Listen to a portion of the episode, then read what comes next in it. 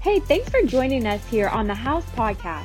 We hope that you are encouraged by this message. If you want to learn more about the house, check out our website at welcome to the house. Well, y'all can go ahead and have a seat this morning. App. Man, it's a good day to be at church. We are finishing up our series on First Thessalonians. We are in chapter 5. And man, there is something powerful about the Word of God. It is inspired, it is powerful, it is able to change. It, that truth that we receive when we read it, when we study it, is what sets us free. And we are grateful for it. We don't believe it's another history book, we don't believe it's just a good self help book.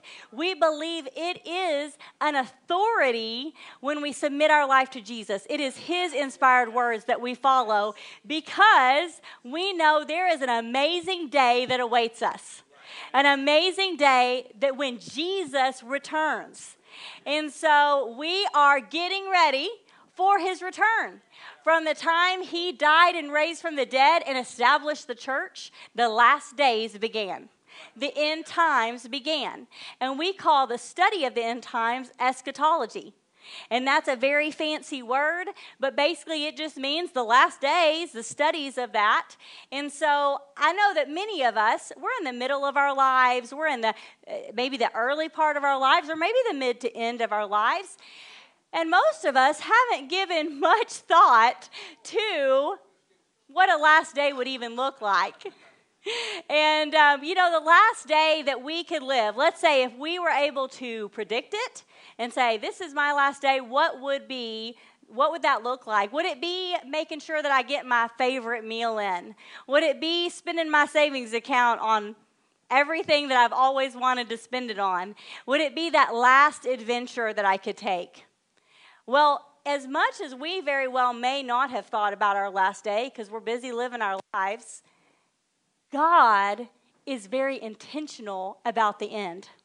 He's been planning this from the beginning of time. He knew how it was going to end, and everything that he does is strategic and intentional. And so we can trust him and know that when he shares in the word with us, teaches us in the word through Paul in 1 Thessalonians, he's giving us the tools that we need so that we are not taken off guard so that we are prepared for when He comes. Because we as believers believe that's going to be a great day. That is going to be a day we are looking forward to. We are not afraid of his return. We are looking forward to his return. And so that is one of the things that I believe that First Thessalonians helps us see. It helps us see what do we do in the meantime? If we don't know when the end is and we don't know what the last day is, but we do see that the word gives us signs of the time, we can look at the seasons of the times, what do we do in the meantime? Do we build a bunker in our backyard? Do we stock up on canned goods? Or do we obey the word of God? until he comes. And so that's what we're going to talk about today how to prepare for the end. All right, so this uh, verse 1 through 3 begins saying, Now concerning the times and the seasons, brothers, you have no need to have anything written to you. As if they knew. He was saying, You don't even need this, but I'm going to just remind you. They have only been a church for a very short time. He's writing a letter to them, and they already know the end times. So that means they were taught a lot in a very short time. They were eager to learn, they were receptive, they were really wanting to take on the teaching of Christ. For you yourselves are fully aware that, day, the day of the Lord will come like a thief in the night. While people are saying there is peace and security, then sudden destruction will come upon them as labor pains come upon a pregnant woman, and they will not escape. So, there are four truths that we can take away that will help us prepare for this day, for the end. And the first one will be it will be suddenly. It will be suddenly and it will be unexpectedly. Okay, so there are two suddenlies and unexpectedly I want to kind of point out. It's not suddenly and unexpectedly that we don't know that it's going to happen and we don't know that it's good. We as believers know it's going to happen and know it's good. Now, as unbelievers, it basically says that we will be ta- unbelievers will be taken off guard, they will be surprised, they're not looking for it, they're not expecting it, and they don't believe it will happen. So it will be very sudden and unexpected, and it will be something to be feared. Because there will be a day of reckoning. There will be a day of judgment, of vindication, and that is the day of the Lord. So uh, it does stick out to me that the early church understood eschatology and they were young as a church, but here they already knew about this. So we do see that they were eager to learn, they were teachable, they were hungry for the Word of God. And so basically, one of the things that I feel like we need to realize is because it will be suddenly and unexpectedly, we've got to be students of the Word. We have got to be ready to receive. We have to be teachable. And so one of the things that I think that one of the tools we have that is amazing in our society and our technology is we have the live stream and the podcast. So for instance, for those of you here in person, if you miss a Sunday, don't miss a teaching. If you miss a live stream when it's live, go back and watch the recording. Go listen to the podcast. And even if you are here in person, go back and listen to it again. Because if you are called here, then we believe that we're seeking God on your behalf. And so you seek God, you read the word for yourself, but then you also want to be a part and receive the teaching that's going forth from the place that you're called. Because that is words from the Lord that He's giving you to be able to be prepared for the end. Okay, you know, one of the things about suddenly and unexpectedly, I was thinking of when I took my kids to Silver Dollar City, and it, we've taken them many times. My husband and I love roller coasters. And so we went to Walt Disney World for our honeymoon. We're about to go to Disney World with our kids, which is this is a big deal. It's a first time thing. But my kids all love roller coasters, but there was a time where I had one child that didn't like roller coasters, and she's actually the only one in the service right now. She's pointing at me because I'm about to tell you one of her most terrific moments. so here we were at Silver Dollar City, and it had been a while before we had uh, been there. And so we have two older kids and two younger kids, four total. And so Stephen had taken the two older kids to ride some of the big rides. I had taken the two younger kids to ride some of the little rides. And um, Tia, my third child, was an anomaly. She was in a family with six people, but didn't like roller coasters. And so everybody else loved roller coasters. And so here we go to the kiddie section, and I know her apprehension. And so I realize that this is going to be a tough sale. So I'm like, I'm going to start the day off with a really not a big deal ride we're going to go to the kiddie section and we're going to ride this ride. Well, I hadn't been in a while, so I had forgotten what this ride was like. And so we got in line to Fire in the Hole. And so if you know anything about Fire in the Hole, I had thought, I'm like, this is a small ride, like, no big deal. This is a great starter for the day. And so we get in line, and I am convincing her the whole entire time that this is a not a big ride. It's a it's a small ride. It's no, nothing to be scared about. It's going to be little. I kind of describe it to her. I'm like, yeah, no, I've ridden this before. It's not that big of a deal.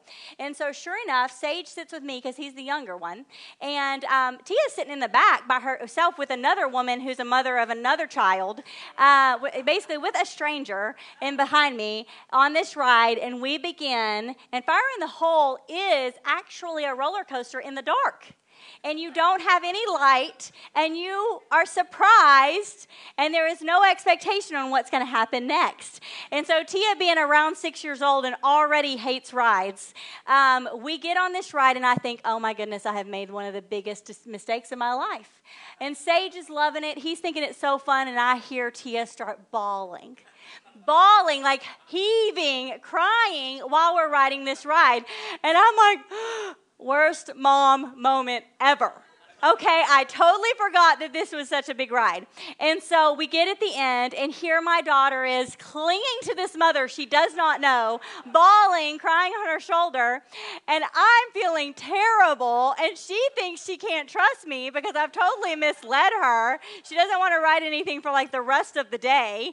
And uh, sure enough, we got off that road, we uh, ride, we recovered. And believe it or not, Tia is a big roller coaster fan now. Maybe because she was forced. but bottom line is, it was something that she was not prepared for because I had prepared that it was no big deal.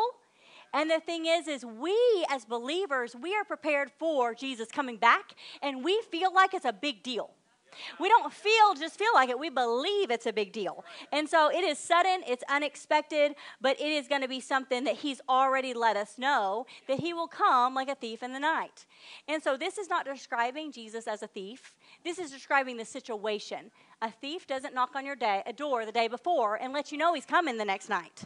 Okay? He doesn't give you a warning, and that's what it's going to feel like in that moment. So the day of the Lord will be um, a, ma- a many days. It is a period of time. It's a period of incredible and dramatic events. The rapture of the church will take place, the tribulation, which is a seven year period, the second coming of Jesus, and the time of judgment will all be the last day. Okay, so we know that it's not a physical day. We know it's a period of time biblically. Okay, so Paul reveals the surprise and the shock that unbelievers will experience. There will be a lot of people afraid and a lot of people with a lot of questions. There will be a lot of scenarios that will be made up from this. There will be a lot of predictions, or uh, not predictions, but trying to solve and trying to figure out what's going on, but it will be apart from God. It will be apart from the Word of God. Um, so some actually believe that peace comes in anything other than Jesus. That's what the world believes. And it says that the world will say peace and safety is here. Here is the solution. And many times when we go throughout our life, that's exactly what our unbelieving friends believe.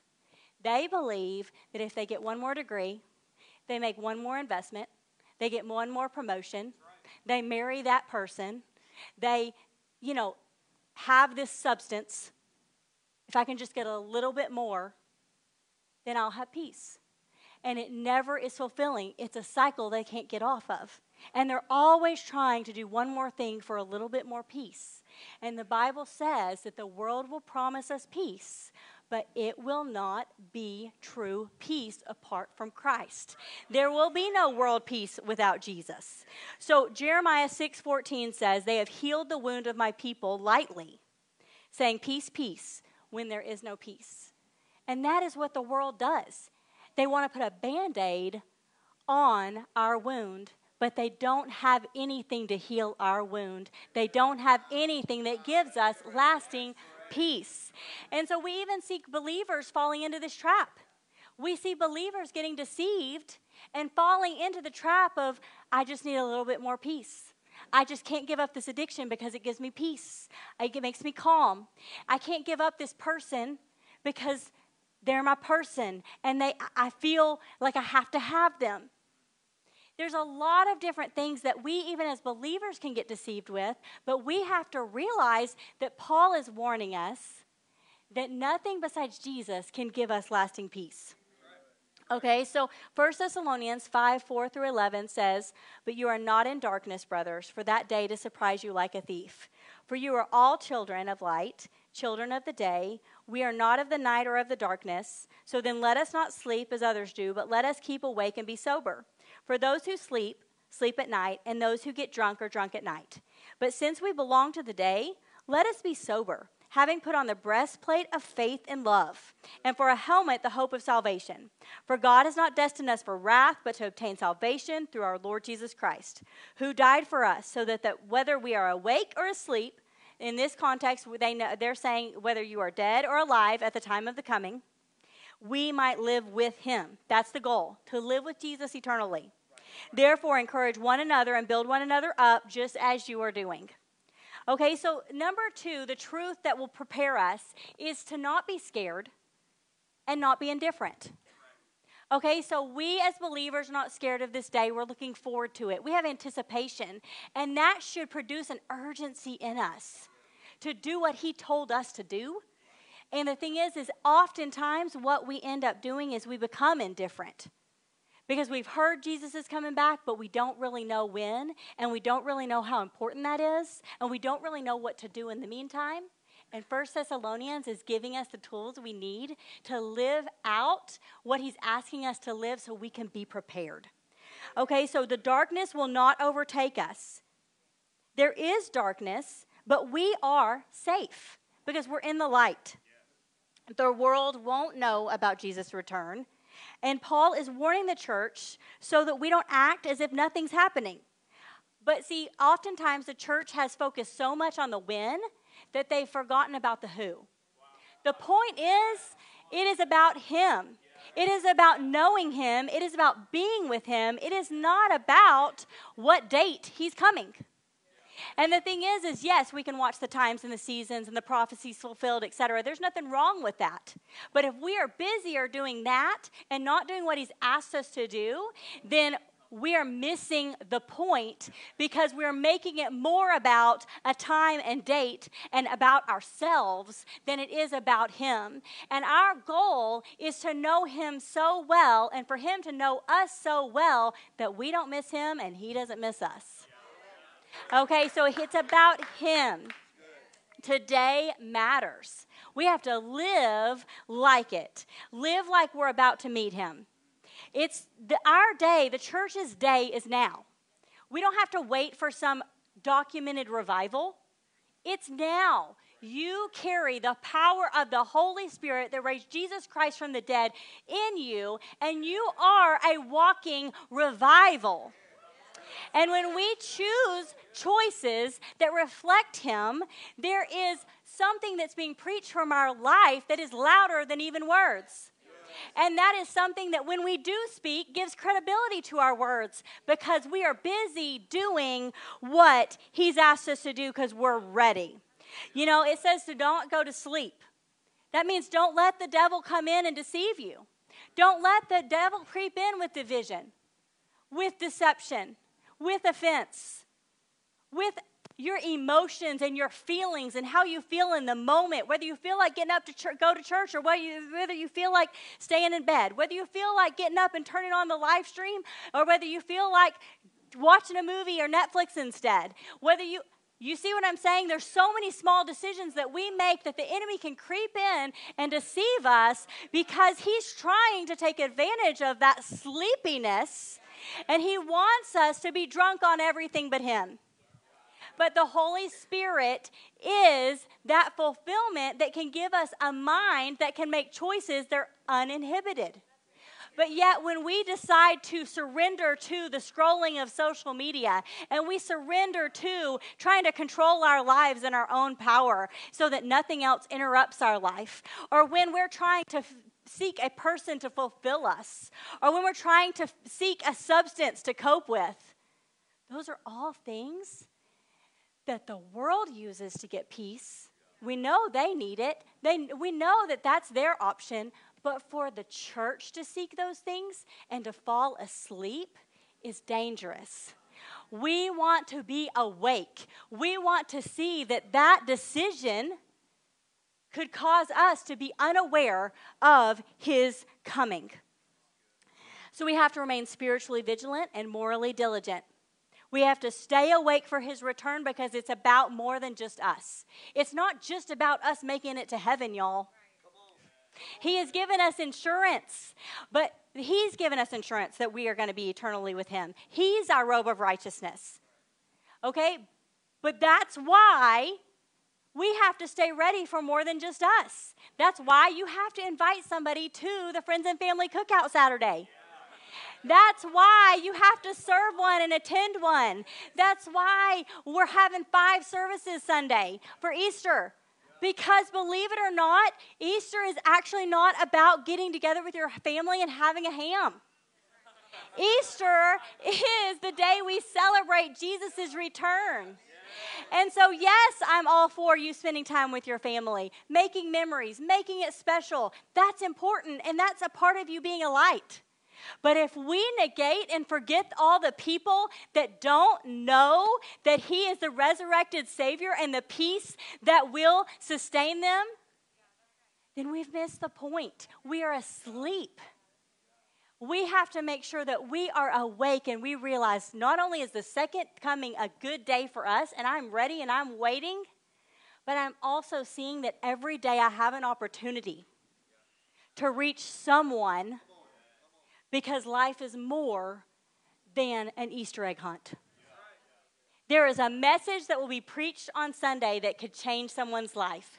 And you have the opportunity to stay ready, to stay awake, and invite someone that God puts inside of your path because you get to be a part of someone else's life change that now can go spend eternity with Jesus with us. So 1 Thessalonians 5 12 through 15 says, We ask you, brothers, to respect those who labor among you and are over you in the Lord and admonish you, and to esteem them very highly in love because of their work. Be at peace among yourselves, and we urge you, brothers, admonish the idle Encourage the faint hearted, help the weak, be patient with them all. See that no one repays anyone evil for evil, but always seek to do good to one another and to everyone. So, the third truth that we have to remember to be prepared is to be in unity. I want to catch, if Jesus comes back tomorrow, I want him to catch me being in unity. I want him to catch me forgiving the people that have hurt me. I want him to catch me with no resentment, no bitterness, no martyrdom syndrome, no victim. I want to be free because he's coming back for a church that is unified and that has a heart that wants to know him more than anything else. Okay, so as the church, we have to minimize differences. We have to maximize love. We have to stay in honor for each of us, for all of us, for everyone. Because unity is not uniformity. We have to have a church that is able to come into relationship with each other and also have conflict. Because strife is not the goal. Strife is not from the Lord. Strife is from the enemy.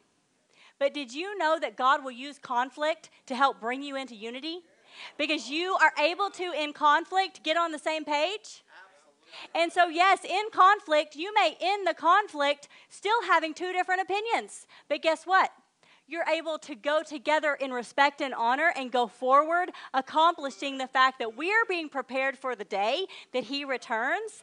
And we are in partnership, wanting others to come into the kingdom while we are preparing. So, this conflict we had, we came on the same page. We saw each other's differences and the different perspectives we had. And we were able to leave that still in unity, respecting each other, going forward with the mission that Jesus has given us in the meantime while we wait for Him.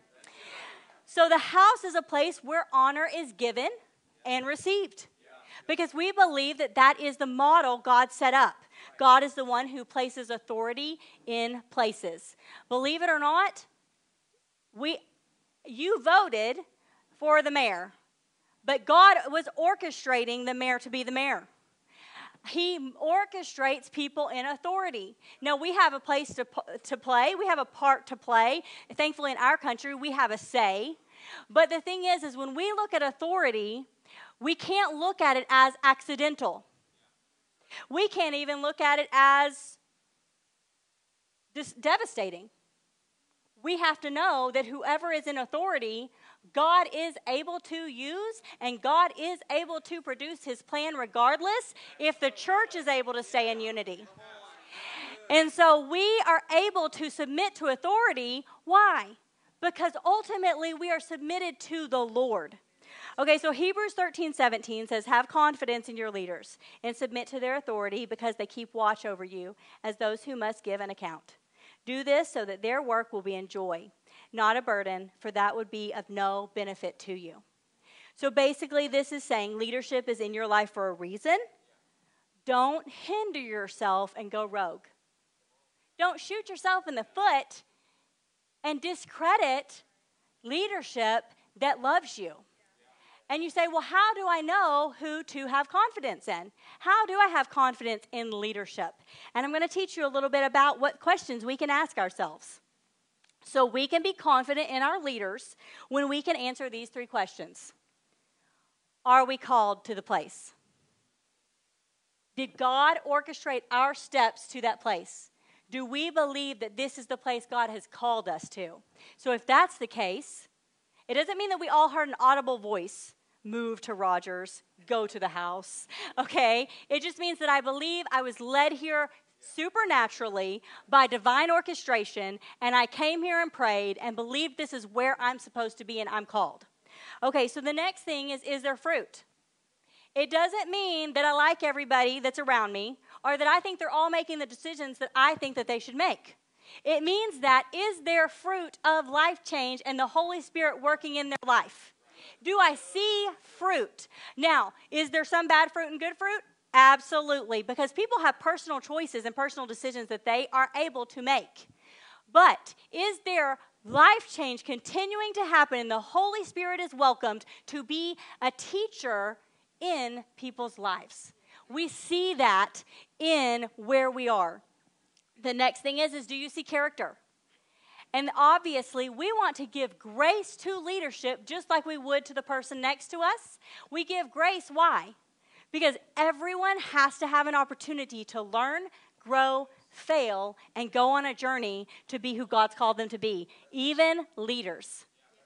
And so when we see character in a leader, that means they ask me to do something that they personally are striving to model.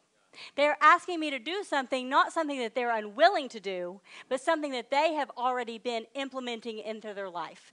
That doesn't mean that they are perfect or they've arrived. It means that they have a heart and they have made choices and made steps towards becoming all God's called them to be and to be above reproach. Because when we become a leader, there is a great responsibility on us. That's why one of the reasons why the house is called to develop leaders. Because we believe the more responsibility you carry, the stronger you become. Because the more responsibility I carry, the more things I have to change in my life. Because I can't ask someone to do something that I'm not willing to do. And so we are growing as we make steps into our calling and into what God has for us. Each and every one of us can grow in that area, but here at the house, I believe that those are the three questions we can ask ourselves if you are wondering, how do I have confidence in my leaders and feel like I'm making a good decision? So the church body can't thrive under the mindset of what have you done for me lately? We have to watch over a long period of time. And one of the things that I love about the house, and I will just attest to you because I am on staff and I know the people on staff, every single one of our staff members have made a great sacrifice to follow the calling of God on their life and be, be on our staff. Okay, so bottom line is, is they have left a life that they could accrue riches in the world. To choose to be on staff at our church to do what they believe God's called them to do to help as many people as possible accept the Father, find the Father, accept forgiveness, find freedom, and get fueled with their purpose. Okay, so we have a staff that is willing to sacrifice because why? They love God and love others. That is how you measure love. It's out of sacrifice. Sacrifice is measured in love. And so, yes, we have people on this team that are both leaders on staff and volunteer. Why do we honor the person in the nursery right now taking care of our child? Because there was a sacrifice made to do that on our behalf because that sacrifice measured a measure of love. That, okay, why do I honor Sam for coming early, practicing, knowing the words of the song, praying ahead of time so that we would all be ready and prepared to enter into the worship, the throne room of God in worship, to feel the tangible presence of God? Why do I honor her and thank her? Because I see the sacrifice. She's not doing it to make a name for herself, she's doing it because she loves the people in the seats even if the people in the seats never know the sacrifice she made. And that's the one thing about when we honor leadership and have confidence in them, there is a level of us understanding that there was a sacrifice made that we will never see and we will never know. There was a battle fought that we didn't even know about. There was a hard heart became soft that we never heard about. There was a working out their salvation daily why? Because they love the people we get to minister to. And so that, those are some of the things that will help us stay in honor when we don't just walk by the person opening the door, but we say thank you. We don't just walk by the kids worker. I don't have a kid in there. I don't care. Thank them for pouring their life into our kids. Thank them for preparing ahead of time and taking the position of leadership because guess what? When they decided to lead a game in kids' church, now they have an accountability in heaven for that child's soul. There is a huge measure of accountability and responsibility that people take on when they begin to take steps to lead and to grow. And that's why we give a lot of mercy and we give a lot of grace because we all want a lot of mercy and we all want a lot of grace. Okay, so this portion of the scripture ends up with admonish the unruly. This just means we confront undisciplined. And so that's one of the things that I feel like you're going to find here when you come to a Sunday morning, when you go to a life group. You're going to feel a little bit of admonishing. You're going to feel confronted with the truth. But guess what? You're also going to feel encouraging the faint hearted. You've had a bad week, you're going to get encouragement here. And if you need encouragement, I want to encourage you to go to the next steps room and get prayer. Yeah, Don't leave today having a terrible day, having a terrible week, and you just need someone to pray. We believe in the power of prayer, and everybody in that next steps room is able to pray for you. Don't leave not telling someone you need prayer. We're not embarrassed by that. We help the weak. We don't just confront your weakness or confront, confront the undisciplined, we help the weak. I don't just look at you bleeding and judge you and tell you what you need to fix, I help you. I'm here to help. We are here to help. Everyone in the seats that have committed to the house, we are now taking the responsibility on to admonish, to encourage, and to help, and to be patient. Let's not easily get frustrated by the person next to us that should be doing this, this, or that.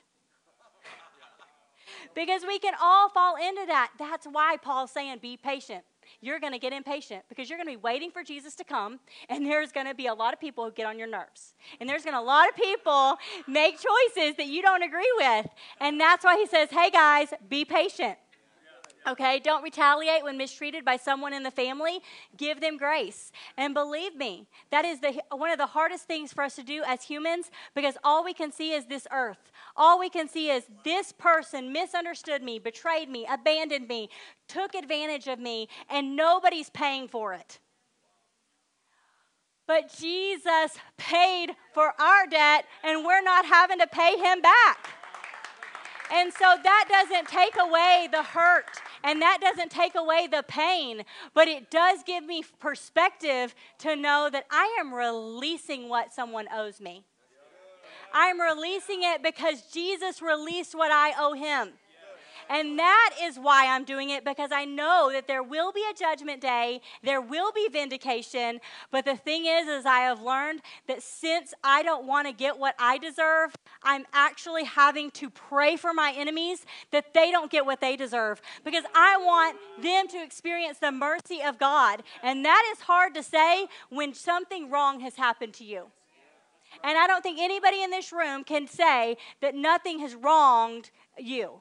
Someone has rejected you, someone has betrayed you, someone has not met up to your expectations, someone has physically harmed you, emotionally harmed you, but yet we have the grace. Y'all, listen, He gives us grace to forgive us, to save us, to wash our sins away, but He also gives us empowering grace to forgive others. Because there is a judgment day and God is just. 1 Thessalonians 5 16 through 28 says, Rejoice always, pray without ceasing, give thanks in all circumstances, for this is the will of God in Christ Jesus for you. Do not quench the spirit, do not despise prophecies, but test everything. Hold fast what is good, abstain from every form of evil. Now may the God of peace himself sanctify you completely. Everybody say completely. And may your whole spirit and soul and the body be kept blameless at the coming of our Lord Jesus Christ. He who calls you is faithful, and he will surely do it. Brothers, pray for us. Greet all the brothers with a holy kiss. Now, this is a cultural thing, so please, this is something that we're going to warmly welcome each other, but we are not partaking in any kissing here. okay, so greet. Uh, okay, I put you under oath before the Lord to have this letter re- read to all the brothers. The grace of our Lord Jesus Christ be with you. Okay, so when you read First Thessalonians 5, if you want to always be ready for your day, pretty much First Thessalonians 5 will give you everything you need to be successful as a Christian. If you want to read it every day, challenge yourself, apply it to your life, you're going to win. Okay, so this is what I see Paul as a parent. Like dropping off his kids at a friend's house and then giving him the list of things he's already taught them. do this, do this, do this. Okay, so this is what I do. I'm like, you're blessed to be a blessing. Do not ask for anything that's not offered to you. Do not ask to spend the night. Don't put your elbows on the table. Don't chew with your mouth, clo- uh, mouth open. Uh, please, you know, you have this long list of everything you've taught them. And you're reminding them before you drop them off because you're just, oh, please, God, please do what I've trained you to do. I, now, my new thing is, my new thing with my kids is I'll be like, don't act like you, act like an adult.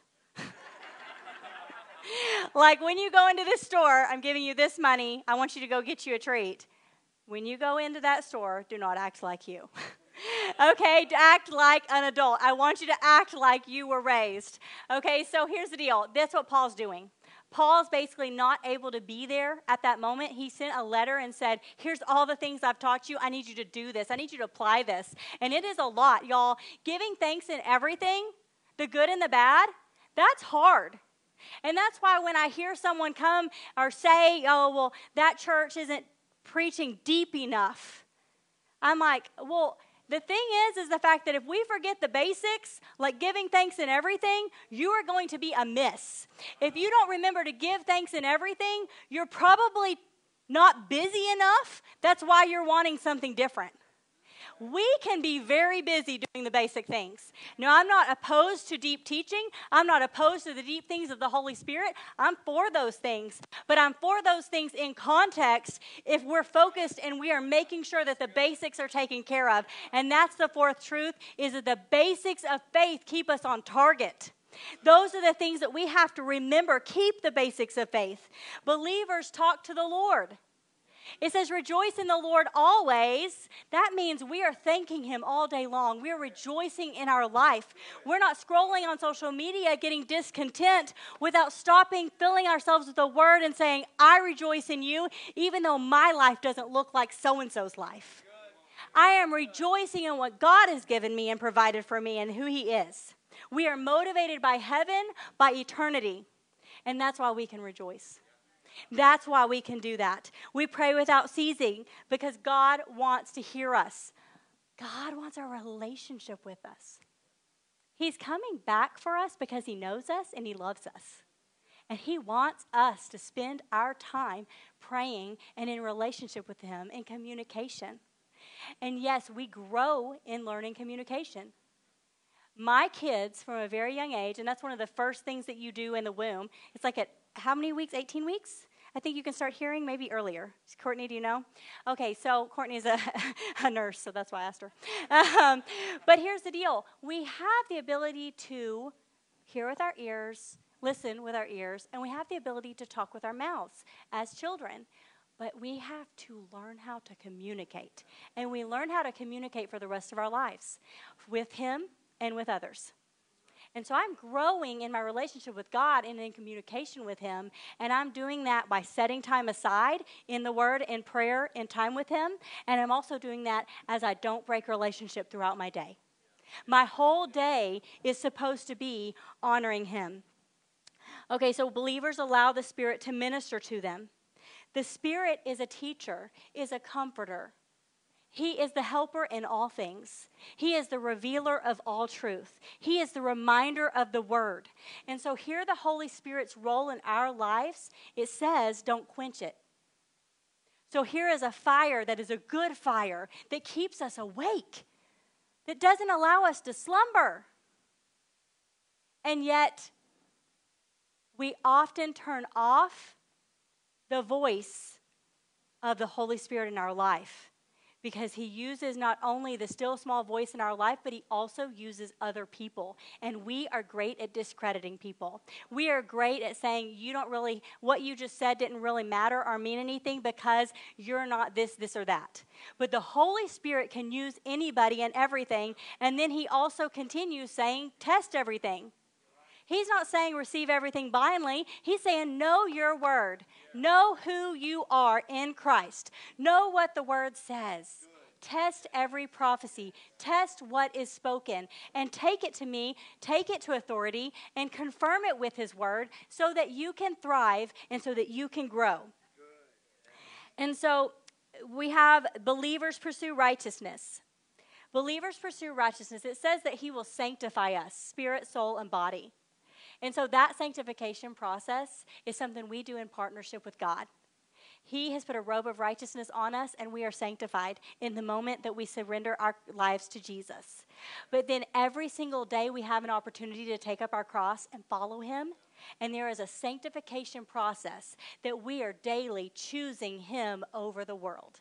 We are daily choosing Him over our flesh. And we are walking with Him, abstaining from evil, accepting His grace, believing He is who He says He is, and that He will do what He says He will do. Right now, you may be looking at all this that we've talked about in 1 Thessalonians and think, wow, that's a lot. I don't know if I can do all that. Guess what? Paul knew that this was a lot, and that's why he said, God will sanctify you and complete you, and he is faithful to do it. His Holy Spirit is there to help you. His the word of God is there to teach you. Don't get discouraged. You know, I'm going to be honest, I don't know if I went over uh, point 3. Did I go over it? Okay, good. Okay, so um, I'm trying to remember, but um, but basically, my hope is is that we would stay awake that we would not allow the enemy that is shooting darts at us at all times to our heart and our mind. He's shooting those darts at our heart and our mind because he wants us to fall asleep. He wants us to get wounded and just go get a band aid from the world. And he doesn't want us to seek healing and hope and fulfillment through Christ. He doesn't want us to look to Jesus as our ultimate Savior. He's like, You looked at Him for salvation in that day, you committed to Him, and now I don't want you to look for salvation in eternity with His second coming. And that's why He said, Put the breastplate of faith and love on. Protect your heart. Put it there. Where do we get faith and love? From the Word from the Lord. Did you know that Father God, our Father, has perfect love? You know, His love has no fear. He's not afraid of you. He loved you and gave His life for you, knowing that you would make choices that were disappointing, knowing that you would have moments in your life where you rejected Him, knowing that we would have moments in our life where we wouldn't accept Him, that we would substitute Him with other things. He could have been so scared to give his life. He could have been so scared to love us the way he loved us. But yet, with no hesitation, knowing our weaknesses, he made a way. He came and gave his whole life. He experienced all the hurt and the pain so that we may be saved. And I think right now that's one of the things that God wants to remind us of for those of us that may be in this room and say, you know what, I've fallen asleep, I wouldn't say that I am ready for the second coming. I think God wants to remind you how much He loves you and that He's not holding your slumber against you. This is a word in due time to say, I love you and I want you to wake up. I love you and I want you to be prepared. I don't want that day to come and you be surprised. I want you to know that my love covers you. Will you all stand with me today? Thank you for listening to this week's podcast. We would love to hear how this message impacted you. Feel free to let us know on the Contact Us tab of the House website. We hope you have a great week.